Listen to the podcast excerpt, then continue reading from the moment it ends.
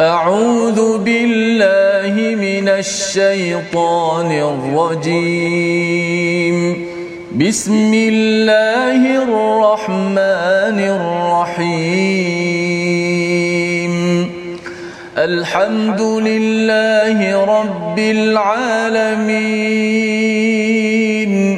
الرحمن الرحيم. يوم الدين. إياك نعبد وإياك نستعين. اهدنا الصراط المستقيم. صراط الذين أنعمت عليهم غير المغضوب عليهم ولا الضالين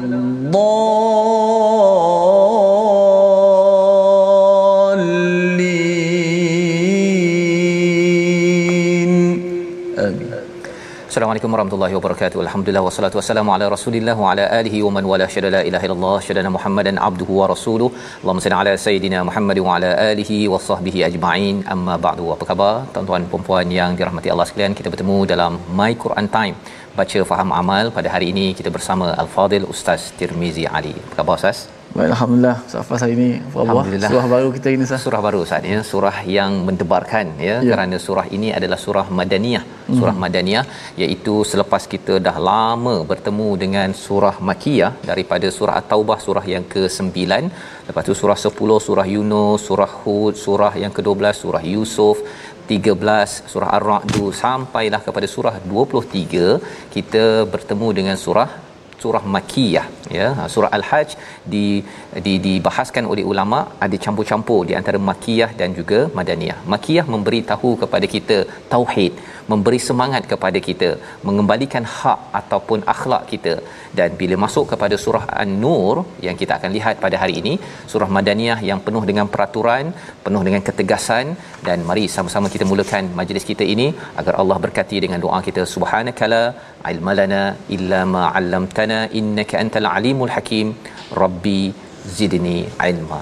Mari sama-sama kita saksikan apakah ringkasan bagi halaman 350 Bermula daripada ayat yang pertama, kita akan melihat keistimewaan dan kelebihan surah An-Nur sebagai sebagai sesuatu yang dinantikan, suatu cahaya yang perlu kita sama-sama ajarkan kepada kepada ahli keluarga dan masyarakat kita. Seterusnya pada ayat yang kedua, tiga terus masuk kepada hukuman ataupun hukum pertama dan kedua. Ya, peraturan pertama dan kedua, hukuman terhadap perbuatan zina dan hukum para pelaku zina. Diteruskan pada ayat yang keempat, hukuman yang ketiga iaitu had ataupun qadhaf ya menuduh seseorang tidak melakukan ataupun melakukan perbuatan keji pada ayat 4 hingga 5. 6 hingga 10 kita akan melihat bahagian yang keempat hukum li'an ah, iaitu menuduh ya ataupun qadhaf menuduh li'an itu hukum dijatuhkan laknat kepada mereka suami yang menuduh isteri ataupun isteri yang menuduh ataupun yang uh, ingin membalas kepada tuduhan si si suami. Jadi inilah ringkasan daripada halaman 350 berbeza suasananya dan kita tahu bahawa ia turun pada sekitar 5 6 Hijrah selepas selepas 18 19 tahun Nabi menyampaikan wahyu ini peraturan yang perlu difahami oleh masyarakat dan setiap setiap keluarga. Mari sama-sama kita baca dahulu ayat 1 hingga 5 dipimpin Al-Fadil Ustaz Tirmizi. Baik, Alhamdulillah. Terima kasih Fadil Ustaz Tuan Fazrul memberikan mukadimah kepada kita tentang gambaran awal surah An-Nur yang cukup-cukup mendambarkan kita semua. Dan surah An-Nur An-Nur itu uh, yang jelas memberikan uh, cahaya penyuluh kepada kita semua kerana kita memerlukan cahaya untuk menyuluh kehidupan kita. Dan memang antara salah satu nama Al-Quran itulah An-Nur. Ha Safaz eh Ya. wa anzalna ilaikum nuram mubina. Ilah cahaya yang jelas nyata menerangkan kepada kita. Jom sama-sama uh, yang sahabat-sahabat yang di Facebook boleh terus share uh, rancangan kita tekan butang share dekat bawah. Uh, yang di rumah boleh share dalam grup-grup uh, WhatsApp ataupun uh, yang ada. Moga-moga kita semua dapat uh, sesuatu daripada perkongsian dan sudah pastilah bersama dengan sebaik-baik kalam iaitu kalamullah surah an-nur. Kita baca ayat 1 hingga ayat yang ke-5 terlebih dahulu أعوذ بالله من الشيطان الرجيم. بسم الله الرحمن الرحيم. سورة أنزلناها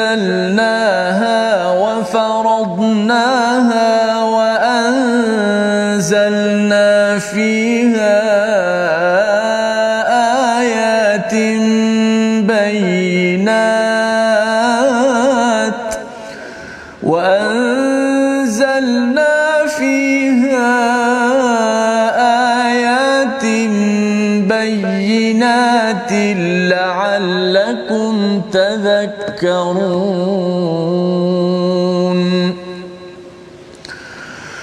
الزانية والزاني فاجلدوا كل واحد منهما مئة جلدة ولا تأخذكم بهما رأفة في دين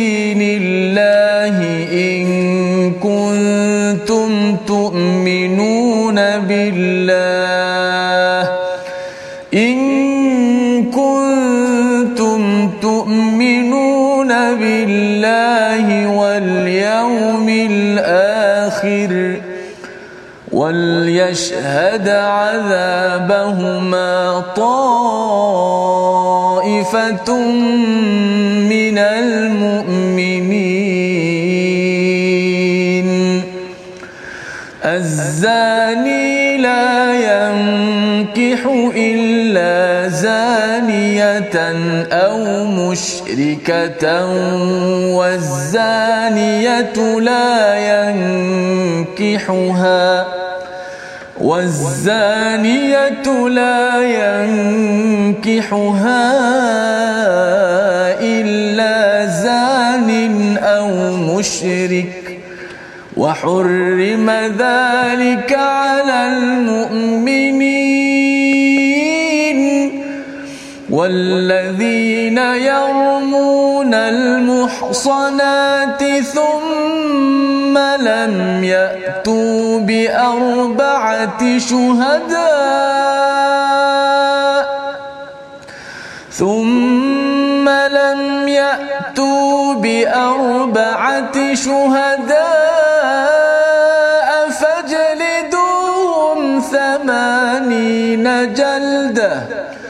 فاجلدوهم ثمانين جلدة ولا تقبلوا لهم شهادة أبدا وأولئك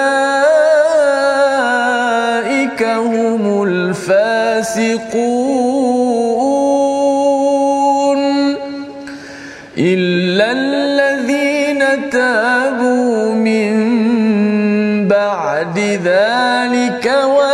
وأصلحوا فإن الله غفور رحيم صدق الله العظيم Surah Al-Nazim kita bacaan ayat 1 hingga 5 surah yang ke-24 surah yang diturunkan ketika sekitar 5 6 Hijrah iaitu surah An-Nur ayat yang pertama inilah surah yang kami turunkan dan kami wajibkan kamu menjalankan hukum hakamnya kami turunkan di dalamnya tanda-tanda kebesaran Allah yang jelas agar kamu mengambil peringatan. Inilah permulaan ayat daripada surah ini ya. Tidak ada surah yang bermula dengan surah Ustaz ya kecuali hmm. surah ini ya. Sure. Nak menceritakan bahawa surah ini adalah satu surah yang diturunkan. Apa kisahnya? Ha ya. apa kisahnya? Rupa-rupanya surah inilah yang dinantikan oleh Ummul Mukminin Sayyidatina Aisyah yang ditunggu oleh Nabi Muhammad sallallahu alaihi wasallam pada sekitar 5 6 Hijrah ini ketika balik daripada perang Bani Mustalik ketika dalam perjalanan Saidina Aisyah dalam kafilah pergi keluar sekejap kemudian tertinggal.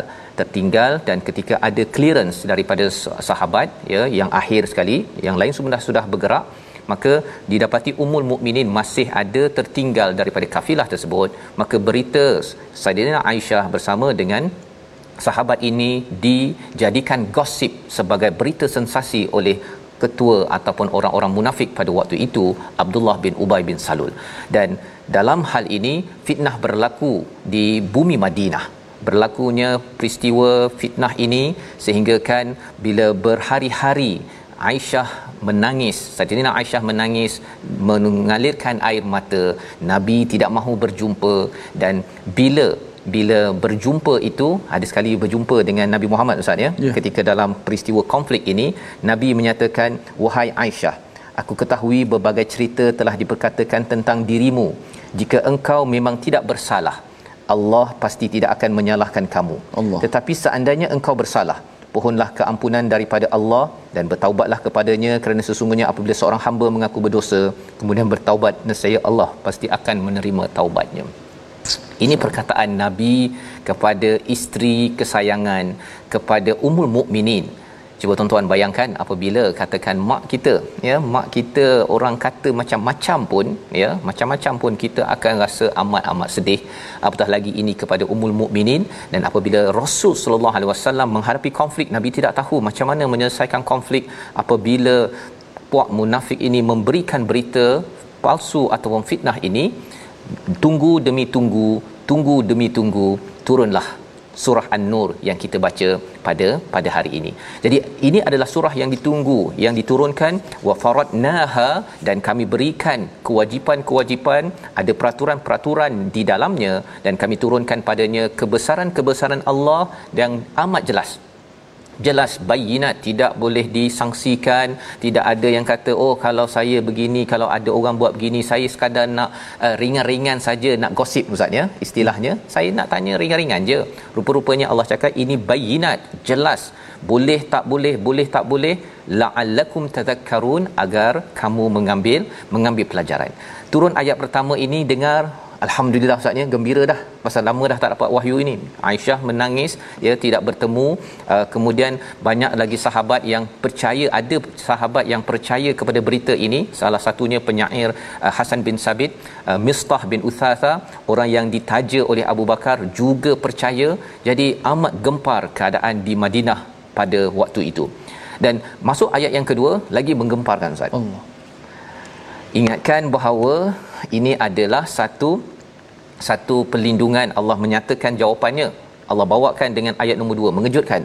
Az-zaniyatu waz-zani fajlidu kulla wahidin minhuma mi'atul jaldah iaitu uh, bagi penzina perempuan dan penzina lelaki ya apabila disabitkan dengan kesalahan maka dikenakan 100 pukulan dan janganlah uh, berada pada ketika menghukum itu rafatum fi dinillah in kuntum tu'minuna billahi wal yaumil akhir. Jangan ada rasa simpati empati kesian tengok apa yang berlaku. Tidak boleh. Ya Allah kata jika kamu beriman pada Allah hari akhirat dan kena tayangkan kepada publik kepada umum taifatum minal mu'minin. Jadi ayat yang kedua ini cuba bayangkan ustaz ya. Saidina Aisyah menunggu Rasulullah menunggu ayat dua terus muncul yang ini Pasal zina pula. kita baca sekarang pun kita ya Allah kan? Ya, apatah lagi kalau orang yang yang sedang menunggu siapa betul siapa salah dan siapa yang gembira pada waktu ini Abdullah bin Ubay. Dia dengar dia hmm tengok. Ha kan? Ayat nombor 2 kan? Ayat nombor 3 macam mana pula? Azani la yankihu illa zaniyatan au musyrikah. Ya penzina lelaki tidak akan mengahwini kepada penzina perempuan ataupun musyrikah. Allah. Ini amat dia tarik tarik tarik kepada kepada umat Islam pada waktu itu. Wazaniyatu la yankihuha illa zanin au musyrik. Perempuan yang berzina tidak akan berzina atau tidak berkahwin kepada lelaki ataupun orang lelaki musyrik. Wa hurrima dzalika 'alal mu'minin ini diharamkan dicegah dijauhkan daripada orang beriman. Apa kefahaman? Apakah yang ada dalam ayat 2 3 ini? Rupanya ayat yang kedua ini menjelaskan tentang hukum jenayah di dalam Islam apabila telah disabitkan dengan kesalahan. Ha, ini perlukan peraturan kita kena faham bahawa ia turun di Madinah sudah ada negara sudah ada pemimpin perlembagaan Ustaz ya. Ini bukan di Mekah turun. Jadi jangan pula ada yang kata bahawa saya rasa saya ada satu kes tu dia nak amalkan ayat ni dia bawa kawan dia dah di katanya sabit kesalahan dia kata pasal sekarang ni tak ada hukum hudud hmm. ya. Dia bawa kawannya dekat dekat uh, dekat bilik sebelahnya dia pukul kawannya 100 ustaz. Okey? Dia pakai wow. tak tahulah tali pinggang apa. Tuan-tuan surah ini adalah surah Madaniyah. Ada peraturan itu sebabnya surah-surah ini kena faham macam mana pengamalannya pada zaman Nabi. Bukan boleh dibuat begitu sahaja ataupun rasa tak puas hati. Kan? Kita rasa kita dah baca ayat ini besok kita kena buat terus ustaz. Hmm. ya buatlah dekat mana-mana mahkamah apa sebagainya. Tidak semudah itu. Kerana apa? Kita kena faham sejarah sejarah Nabi 13 tahun di Mekah tambah 5 tahun di Madinah ya 18 tahun. Mendidik mendidik dengan pendidikan tauhid dengan akhlak. Kemudian baru Allah turunkan peraturan ini ya. Jadi paling kurang berapa ustaz? Berapa tahun kena didik tu? 15 hmm. campur 5 18 tahun. 13 campur 5 hmm. ya 18 tahun bukanlah maksud spesifik 18 tahun tapi pendidikan amat penting. Pendidikan amat penting. Dan inilah yang berlaku dalam ayat yang ke yang kedua dan ayat yang ketiga apakah senario ataupun apakah kefahaman? Ya pasal ada yang kata ustaz ya kalau katakan ada orang tu pernah berzina mm-hmm. ya maka dia kata engkau ni memang takkan jumpalah pasangan. Kecuali mesti yang jenis-jenis kau juga ya. Adakah perkara begitu benar? Sebenarnya bila istilah zina digelar azani ataupun azaniyah itu maksudnya orang ini dia terlibat dengan perkataan dengan dengan jenayah zina dan dia telah disabitkan kesalahannya oleh mahkamah ya oleh mahkamah ataupun oleh hakim yang uh, menilai perkaranya dan sebagainya maka barulah boleh kita gelarkan sebagai azani ha kan? So kalau katakan dia mengaku begitu saja ustaz ya sebenarnya dia tidak boleh lagi digelar azani tak boleh. Jangan pula kata engkau pasal kau ada buat hal dulu. Engkau sebenarnya tidak boleh kerana apa? Kerana ianya belum dijatuhkan hukuman dan tidak digazetkan dan kita tidak boleh menuduh orang lain ya. Tidak boleh menuduh orang lain untuk menyatakan terlibat dengan perkara perkara zina itu. Sebabnya pada ayat yang keempat satu peringatan. Satu peringatan yang penting untuk kita ajarkan itu sebab surah an-nur ini adalah surah yang perlu diajar dalam masyarakat perlu ajar. Ya pada cikgu-cikgu kalau boleh kita ajar kat sekolah rendah dekat sekolah menengah ibu ayah dalam keluarga anak-anak kena faham surah an-nur ini. Kerana dia adalah cahaya kepada kepada masyarakat. Kita baca apa kesan pada ayat yang keempat kalau surah an-nur ini tidak difahami? Ayat keempat Ustaz baik kalau tengok ayat keempat ni dan orang-orang yang menuduh perempuan yang baik berzina adakah ayat ini meredakan sedikit uh, pembacaan dalam konteks uh, Sayyidatina Aisyah betul okey saya baca sah ya auzubillahi minasyaitanir والذين يرمون المحصنات ثم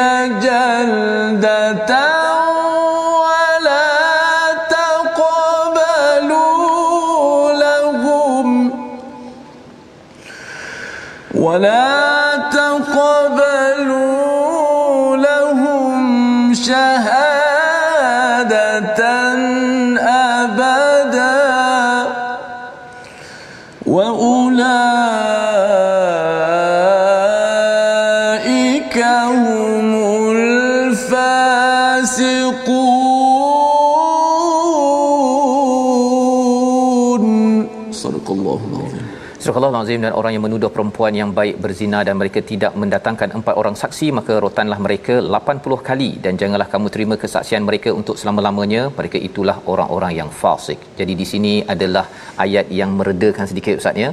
Kali ya. ini Saidina Aisyah mendengar, Nabi mendengar, tak tahu lagi, tak ada jawapan lagi siapa Belum. ni ya tetapi Allah memberikan peraturan. Allah didik dahulu ya, Allah didik dahulu untuk kedua ke semua orang-orang yang berada di Madinah sama jugalah Nabi mendidik para sahabat 13 campur 5 tahun sebelum surah ini turun. Sebelum ini ada turun surah An-Nisa ya dalam masa sekitar 5 Hijrah 4 Hijrah itu ada turun surah An-Nisa. Dah cerita dah peraturan.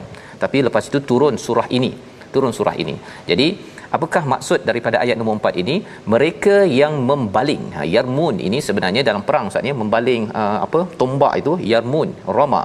In, uh, uh, apa sesungguhnya Allah yang membaling sebenarnya kan. Allah gunakan perkataan yarmun al-muhsanat ini adalah wanita yang yang yang terjaga kehormatan seperti dalam hisan dalam dalam uh, hisan ini adalah kubu ya kubu. Jadi Allah bawakan dalam perspektif perang. Orang yang membaling membaling tuduhan kepada wanita yang berada dalam kubu yang terpelihara maruahnya kemudian tidak mendatangkan empat saksi ya. Arba'ata syuhada maka apa kesannya? Ha, kesannya ialah kalau tadi kata oh ayat kedua ni betul ni kan? Mungkin uh, boleh je nak tuduh siapa-siapa. Rupanya hmm. yang menuduh ustaznya tanpa empat saksi yang adil maka automatik 80 kena 80 dekat dah dengan 20 100 yang kena bagi orang yang berzina tersebut. Nak ceritanya dalam masyarakat kita bukan mudah dan tidak boleh ha, bukan sekadar mudah tetapi tidak boleh untuk menuduh seseorang dan tidak diterima syahadahnya sepanjang hayat. Fa ulaika humul fasiqun merekalah orang-orang yang berbuat derhaka pada Allah orang yang fasik. Jadi di dalam ayat 4 inilah sebenarnya dia mengekang masyarakat. Jangan suka gosip jangan suka kita menuduh orang. Jangan kita fikir kotor pasal orang lain. Walaupun ada beberapa perkara perkara itu kita kena serahkan pada mahkamah. Jangan kita share dekat Facebook bukannya penceramah kongsi nama orang tertentu untuk di dibincangkan di halayak ramai. Itu bukan kaedah yang dinyatakan dalam surah al-mukminun khuatir khuatir apa? Rupa-rupanya orang yang menyebarkan itu 80 perlu disebat kerana apa kerana fasik kerana berbuat derhaka kepada Allah Subhanahu Wa Taala. Allah kata kalau dah pernah buat begini kena bertaubat dan baiki diri dan Allah boleh ampunkan tetapi ia adalah sesuatu yang amat serius dalam dalam kehidupan. Belum selesai lagi kes Saidina Aisyah tapi kita lihat dahulu perkataan pilihan kita pada hari ini iaitu sara ataupun sawara mendaki ataupun memanjat 17 kali disebut di dalam al-Quran dan hari ini kita berkenalan dengan surah. Ha surah ini sebenarnya macam uh, benteng Ustaz ya, dinding. Ya. Jadi sebenarnya bila datang satu surah ini kita kena memanjat ya, nak mengenal kepada kota An-Nur. Kota An-Nur dia berbeza dengan kota Al-Mukminun yang kita bincang sebelum ni, dia punya suasananya lain. Pergi ya. kota An-Nur oh dia punya perkataan-perkataannya penuh dengan dengan ketegasan. Kerana apa? Kerana bila masyarakat dah bercampur dengan golongan-golongan yang mulia yang ada penyakit hati peraturan perlu diberi. Ha, hmm. bukan sekadar nilai. Nilai kita belajar dalam banyak surah makiyah madaniyah ini ada peraturan. Peraturan kadang-kadang kita ada nilai. Kita nak menghormati menjaga nyawa tapi peraturannya adalah berhenti di lampu isyarat. Ha, itu peraturan inilah peraturan yang Allah bekalkan. Dan kita akan sambung sebentar lagi. My Quran time. Baca faham aman insyaallah. Insyaallah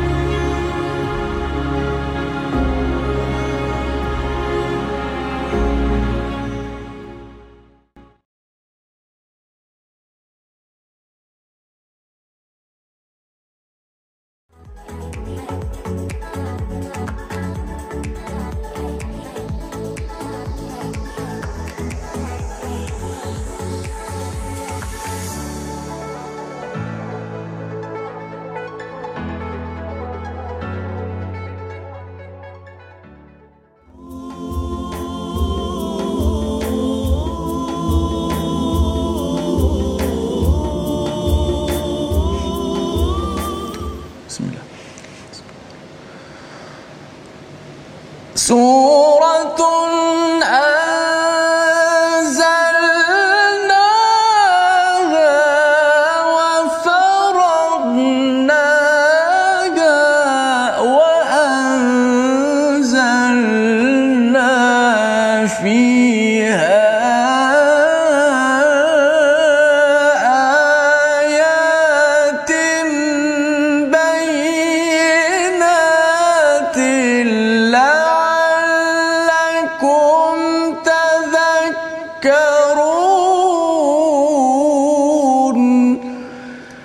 satu surah yang kami turunkan dan kami wajibkan kamu menjalankan hukum hakamnya kami turunkan di dalamnya tanda-tanda kebesaran Allah yang jelas agar kamu beringat inilah ayat pertama surah An-Nur yang kita bacakan sebentar tadi dan telah ditadabbur oleh Ustaz Fazrul pada muka surat 350.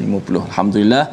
Terima kasih kepada semua penonton-penonton, sahabat-sahabat terus sabar, terus setia istiqamah dalam My Quran Time baca faham amal. Moga-moga inilah kebaikan yang sedikit ini Allah Taala memandang kita dengan pandangan rahmat dan memberatkan uh, timbangan amalan kebaikan kita insya-Allah. Baiklah kita mengaji sikit tajwid sebelum kita nak teruskan uh, perjalanan yang penting dalam surah An-Nur ini.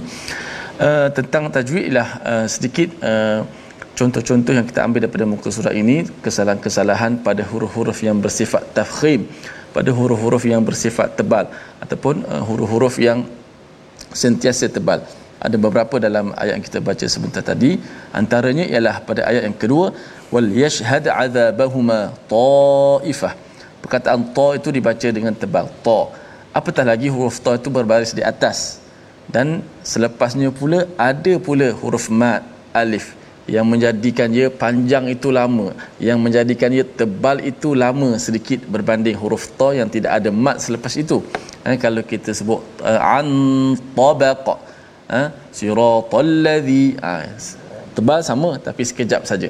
Uh, ini baris atas ada pula mat yang mana kita kena panjangkan uh, suara tebal uh, pada huruf ta dan ada alif selepas itu.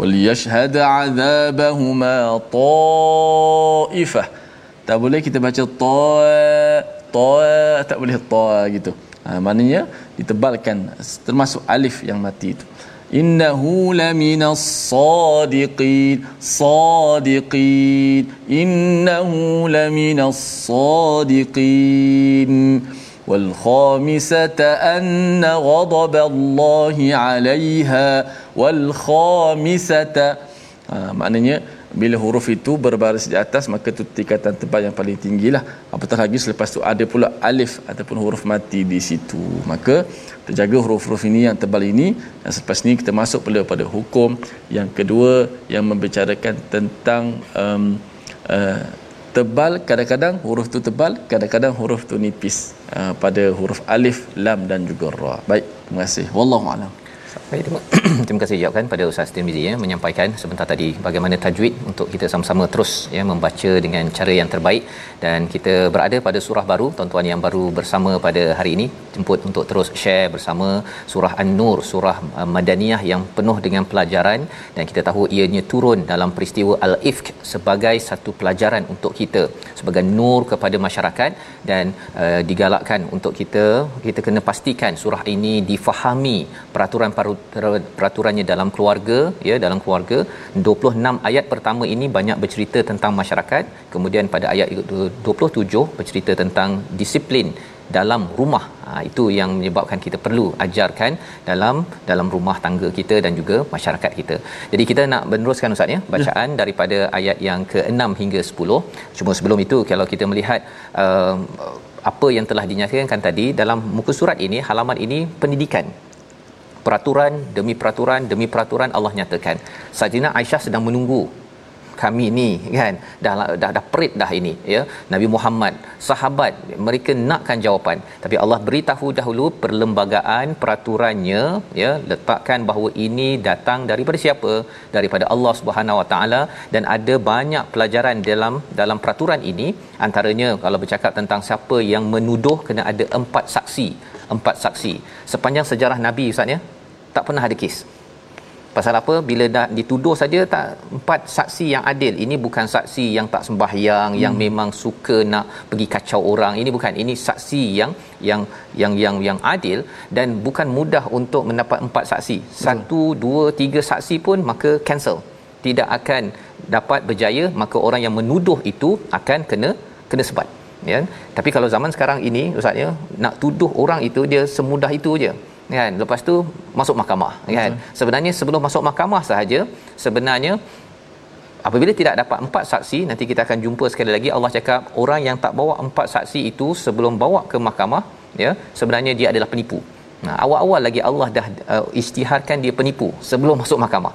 Ha, kalau dia dah masuk mahkamah dan dia dapat bawa empat saksi saksi itu juga akan di disemak betul atau tidak ataupun dia hanyalah dia tengok melalui video contohnya kan tengok video tak tak aci ke san ya dia adalah melihat secara secara langsung ya pada pada perkara jenayah yang ber, berlaku. Kita baca ayat 6 hingga 10 bagaimana lagi perlembagaan peraturan kali ini dalam sebuah rumah tangga jika si suami ataupun si isteri ada konflik yang melibatkan maruah. Ayat 6 hingga 10 bersama Ustaz Tirmizi. Baik, Masya Allah. Ha, kita meneruskan uh, pengajian kita pada muka surat 350. Kita habiskan muka surat ini pada ayat yang ke-6 hingga ayat yang ke-10. Ha, moga-moga lidah kita semua, diri kita semua sentiasa disibukkan dengan Al-Quran. Ha, ada sebuah satu kata-kata tu saya lupa siapa yang kata. Dia kata, kalaulah kita disibukkan selain daripada Al-Quran, melebihi Al-Quran, maka ketahuilah bahawa itu adalah perkara yang sangat buruk untuk dirimu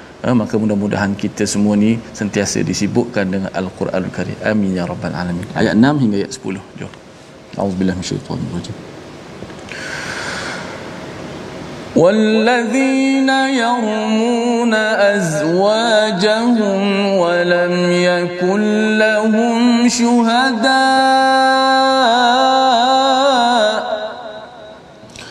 ولم يكن شهداء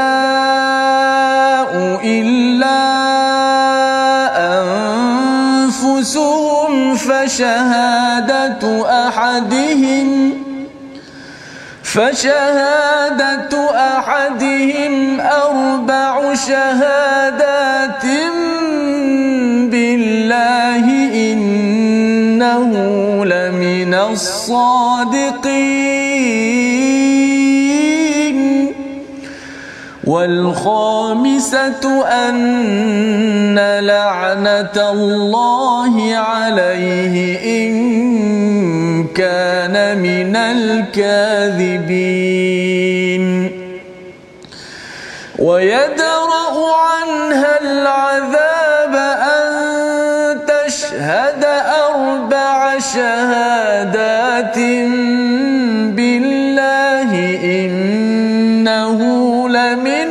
الكاذبين والخامسة أن غضب الله عليها إن كان من الصادقين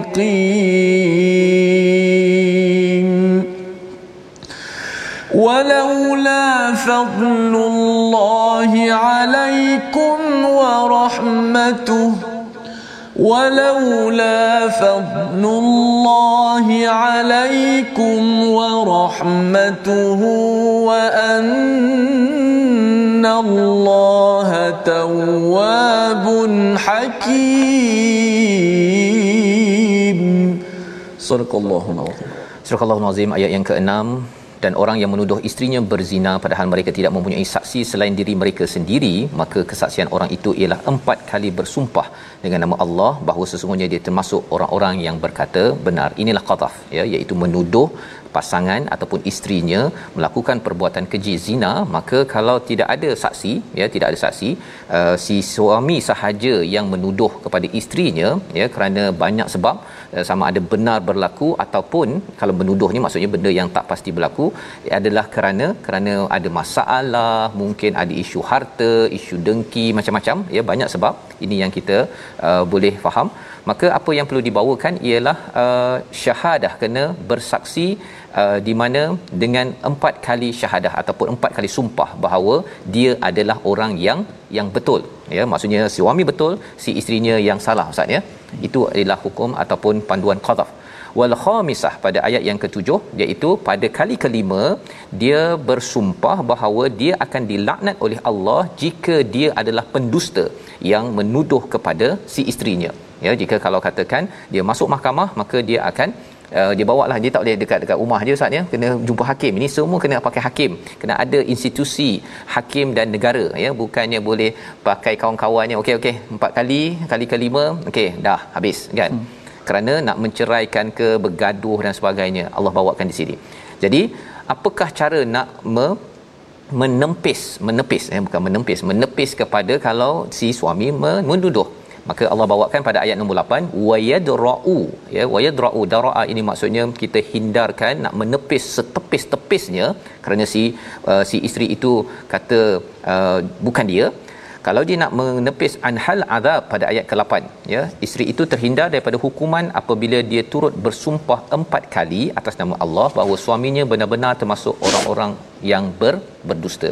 Maksudnya kalau dia tak tepis maksudnya dia kena hukum ustaz ya? Mm-hmm. hukum uh, kalau katakan uh, hukuman bagi orang yang sudah berumah tangga yang sudah berkahwin mereka itu direjam ustaz direjam sampai mati. Itu ada perbincangan yang kata itu tak ada pun dalam Quran.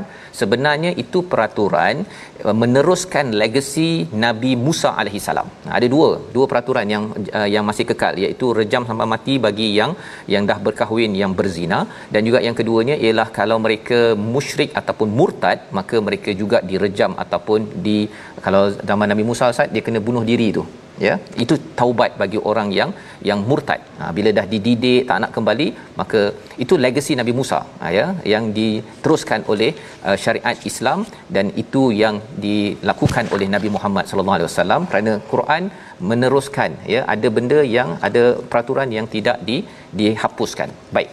Jadi di dalam ayat yang ke-8 ini uh, si isteri perlu perlu uh, menyatakan empat kali sumpah bahawa yang si suaminya itu berdusta ya.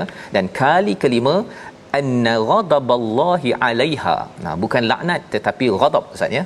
Ghadab ini kita jumpa dekat mana perkataan ini? Kita jumpa dalam surah al-fatihah. Surah fatihah ghairil maghdubi alaihim adalah kumpulan orang yang dia tahu kebenaran tetapi dia berpaling. Jadi kalau si isteri ini si isteri ini bila dia dah tahu dah yang si suami dia betul maka dia jangan berpaling kalau dia berpaling dia tetap cakap juga sumpah kelima bahawa dia betul suami dia salah maka dua-dua tak kena hukum lah ustaz Ya. ya dua-dua tak kena hukum tapi hukuman ini akan berpindah ke mana ke akhirat Ah di sini betapa cantiknya peraturan Islam di mana ada perkara yang mahkamah dunia tak boleh selesai. Tak boleh selesai. Kena pakai mahkamah akhirat. Tapi mahkamah akhirat jangan main-main. Ha kan.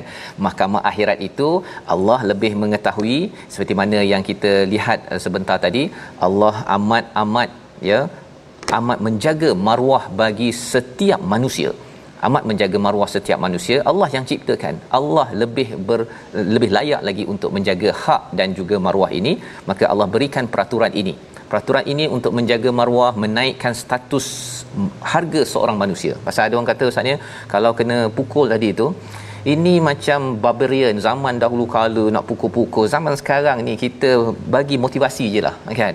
Tapi kena ingat bahawa apa? Kita ni bukan kita punya kan? Anak kita bukan kita yang cipta. Ia adalah milik Allah dan Allah lebih mengetahui apakah pan panduan di dalam ayat ini. Jadi ini adalah uh, peraturan Saidina Aisyah mendengar Ustaz rasa-rasanya selesai? Belum selesai. Belum lagi. Nabi Muhammad sallallahu alaihi wasallam mendengar ayat ini masih belum selesai. Ya tetapi menariknya ayat 10 kita nak baca sekali lagi. Ayat ini memberi panduan kepada kita ya satu ayat yang banyak kali berulang di dalam surah An-Nur ini bahawa sebenarnya fadal rahmah Allah itu amat penting. Kita baca dahulu sekali lagi ayat yang ke-10 pada hari ini. Silakan Ustaz. Baik, kita baca ayat terakhir untuk hari ini muka surat ke-350 ni ayat terakhir itu ayat ke-10 tentang fadal dan rahmat uh, daripada Allah Subhanahu Wa Taala. Uh, moga-moga kita semua mendapat uh, kelebihan ini dan rahmat daripada Allah dengan Al-Quran. Moga Al-Quran lah yang menjadi perkara yang paling menyibukkan kita berbanding dengan kitab-kitab bacaan yang lain kerana kalaulah selain daripada itu yang menjadi keutamaan kita maka kita sangat rugi dan perkara yang buruk sebenarnya untuk diri kita. Baik kita muhasabah diri kita baca ayat yang ke-10 auzubillah minasyaitan bismillahirrahmanirrahim.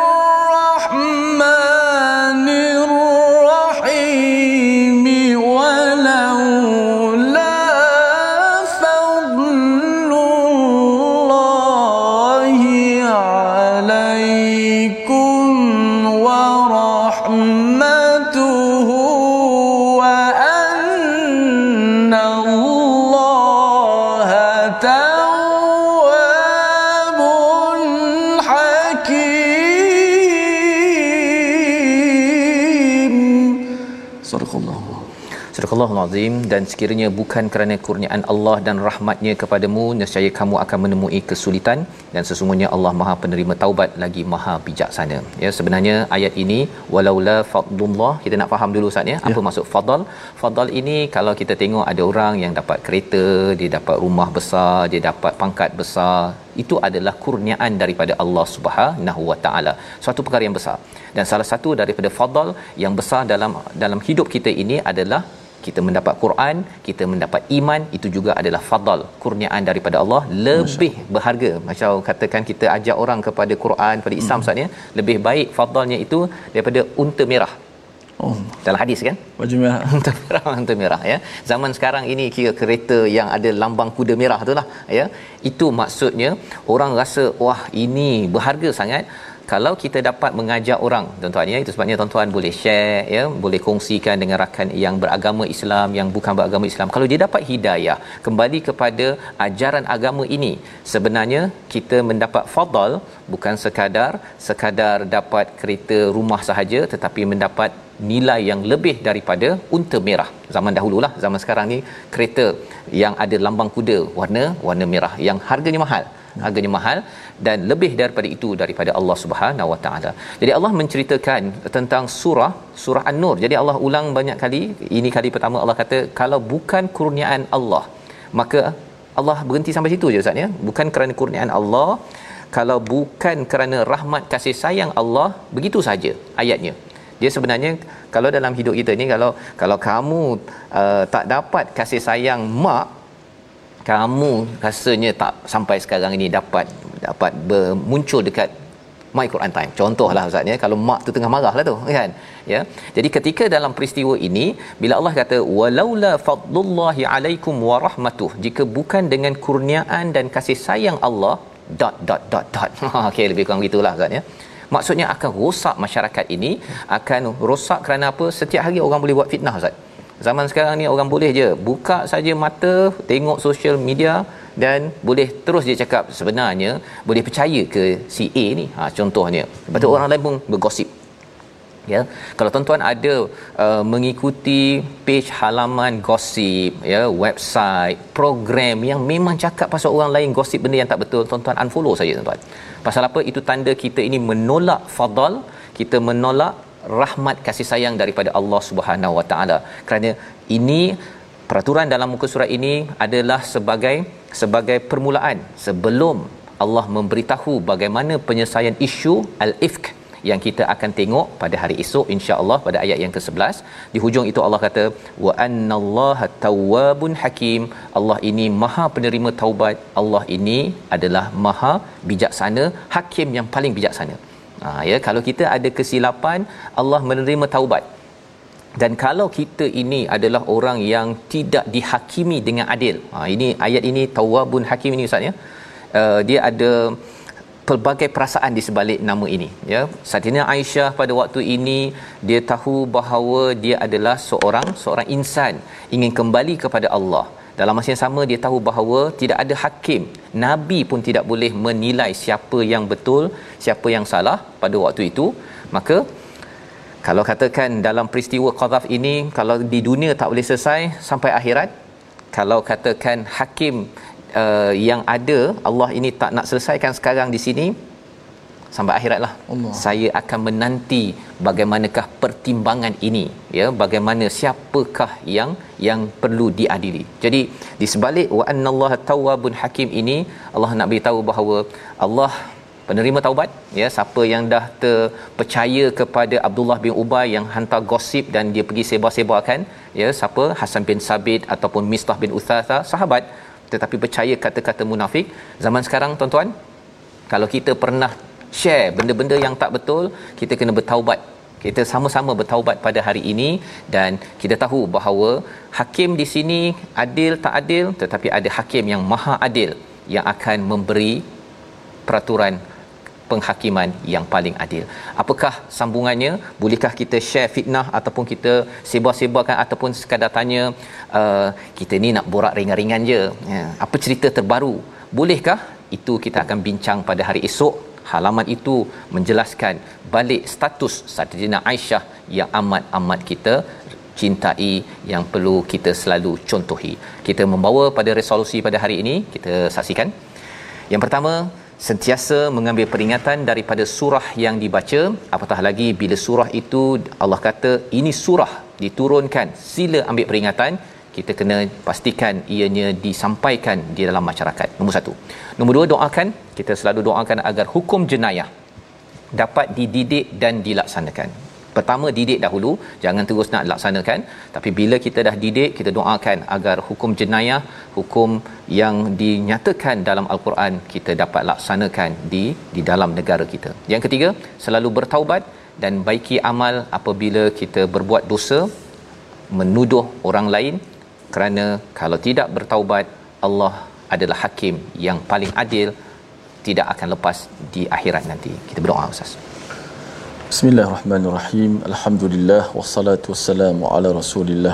Ya Allah ya Tuhan kami tunjukkanlah kami satu kebenaran itu sebagai satu kebenaran yang jelas dan kurniakanlah kepada kami untuk kami mengikuti kebenaran ya Allah. Ya Allah tunjukkanlah kepada kami kebatilan itu sebagai satu kebatilan yang jelas ya Allah dan kurniakanlah kepada kami untuk menjauhinya ya Allah. Kurniakanlah kepada kami lidah ya, yang sentiasa membasah membaca ayat-ayatmu ya Allah lidah yang tidak berkata dusta yang tidak menaburkan fitnah ya Allah bersihkanlah hati kami lidah kami semua dengan Al-Quran. Ya Allah jauhkanlah kami daripada bersifat gopoh gapah ya Allah jadikanlah kami orang sentiasa bertabayun ya Allah. Ya Allah Tuhan kami terimalah taubat kami ya Allah. Kurniakanlah kepada kami sabar dalam melakukan ketaatan kepadamu ya Allah. Dan berikanlah kepada kami bijaksana ya Allah. Meletakkan sesuatu kena pada tempatnya ya Allah. Menjadikan kami orang-orang yang beriman dan beramal soleh ya Allah. Walhamdulillahi rabbil alamin Amin ya rabbal alamin. Moga-moga Allah mengabulkan doa kita agar kita menjadi masyarakat yang disinari cahaya daripada surah An-Nur. Dan ibu ayah kita cikgu-cikgu kita nak memastikan surah An-Nur ini dapat difahami seawal mungkin. Dan kalau belum inilah peluang kita share dan kita nak sebarkan. Salah satunya dalam platform tabung gerakan al-Quran. Sumbangan tuan-tuan yang kita akan manfaatkan agar nilai al-Quran ini dapat kita laksanakan program-program untuk memastikan cahaya demi cahaya nur ala nur yang ada dalam surah an-nur ini tersebar melimpah di mana sahaja. Kita bertemu dalam ulangan pada malam ini dan juga pagi esok insya-Allah. Dan kita akan lihat bagaimana Saidina Aisyah menanti apakah pertimbangan pengadilan daripada Allah ataupun kena tunggu sampai akhirat dalam My Quran Time baca faham amal insya-Allah. Assalamualaikum